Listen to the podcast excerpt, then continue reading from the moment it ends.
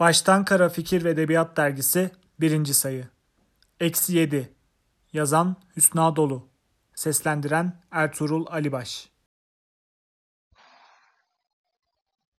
Hayatına girecek her şey en az milyon yıllık olmalı. Milyon yıldan azına tahammül edemez.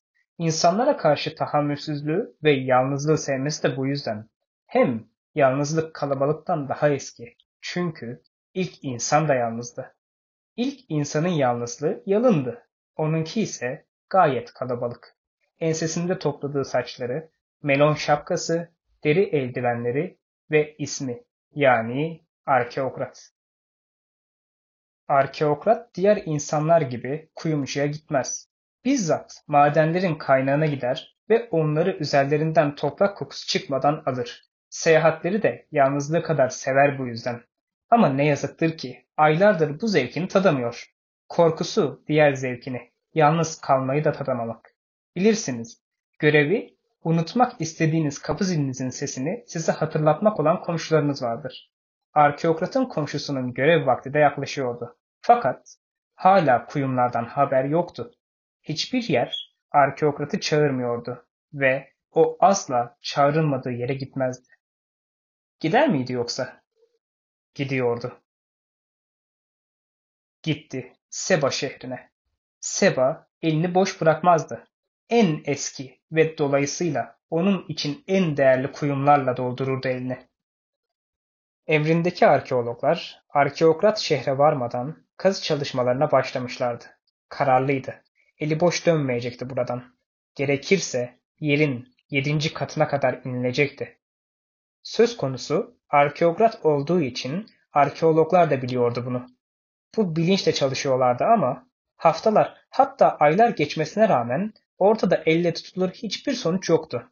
Ve arkeokrat dışında hiç kimsede de zerre umut kalmamıştı. Sanki herkesin umudu onda toplanmıştı. Hala umutluydu ve hala toprağa özenle davranılmasını istiyordu. Öyle ki dedektörler hiçbir şey algılamadığı halde kazı makinelerinin kullanılmasına izin vermiyordu. Arkeokratın disiplininden ve rutinlerinden herkes, şehir bile sıkılmıştı. Yine bir rutini yerine getirmek için çalışma alanından ayrıldı. Öğle yemeği vakti gelmişti. Arkeokrat mutfağa gidecekti. Son çatal sofraya konulana kadar da çıkmayacaktı. Son çatal konuldu. Yemeğin hazır olduğunun anlaşılması için dışarıya çıktı ve olağanca hızıyla çalışma alanına doğru yürümeye başladı. Bu denli hızlı yürüdüğü hiç görülmemişti. Arkeologlar da olağan dışı hızını görüyor ama kazı makinelerini bırakmıyorlardı. Onların makineleri bırakmadığı her saniye arkeokrat biraz daha hızlanıyordu. Sanki makinelerin her darbesinde yer sallanıyordu da arkeokratın başına taşlar yağıyordu. Hayır, bu sadece bir sanı değil, gerçekti. Çalışma alanına ulaşıp durduğunda anladı bunu arkeokrat. Herkes sağa sola kaçışıyordu. Peki neden böyle olmuştu? Bütün bu olağan dışılığın sebebi neydi? En önemli soru. Evrenin dengesi neredeydi? Arkeokrat suskunluğunu koruyamazdı artık. Evrenin dengesi Maren eksik. O müthiş denge eksilmiş olamaz. Eksilmez elbet. Sadece es geçebilir. Bazen yerin yedinci katına es geçer. Tamam ama burası yedinci kat değil. Kazı yapılarak bu kadar kısa sürede bir kat bile inilmiş olamaz. Doğru, inilemez. Uzun süren kazılarla da inilemez. Hmm. Şöyle ki, her insan gökten yerin ilk katına doğar ve son kattan da göğe yükselir. Yedinci kata vurulan bir darbede her kat bir kademe aşağı iner. Ama insanlar sadece gökten yere, yerden göğe geçişleri hissederler.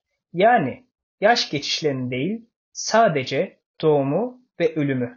Pek tabii bu darbelerin her zaman bir sebebi olur. Bu darbe eninde sonunda vurulacaktı. Ama sebebi senin lüzumsuz hırsların oldu. Lüzumsuz. Çünkü yedinci katta yeraltı yoktur. Dolayısıyla buradan çıkacak kuyum da yoktur. Çağrılmamanın sebebi de buydu. O bunları duyamadı ama ben söyleyebildim ve bundan sonra da söyleyebileceğim. Ben Maren, milyon yıllık yedinci kat mahkumu.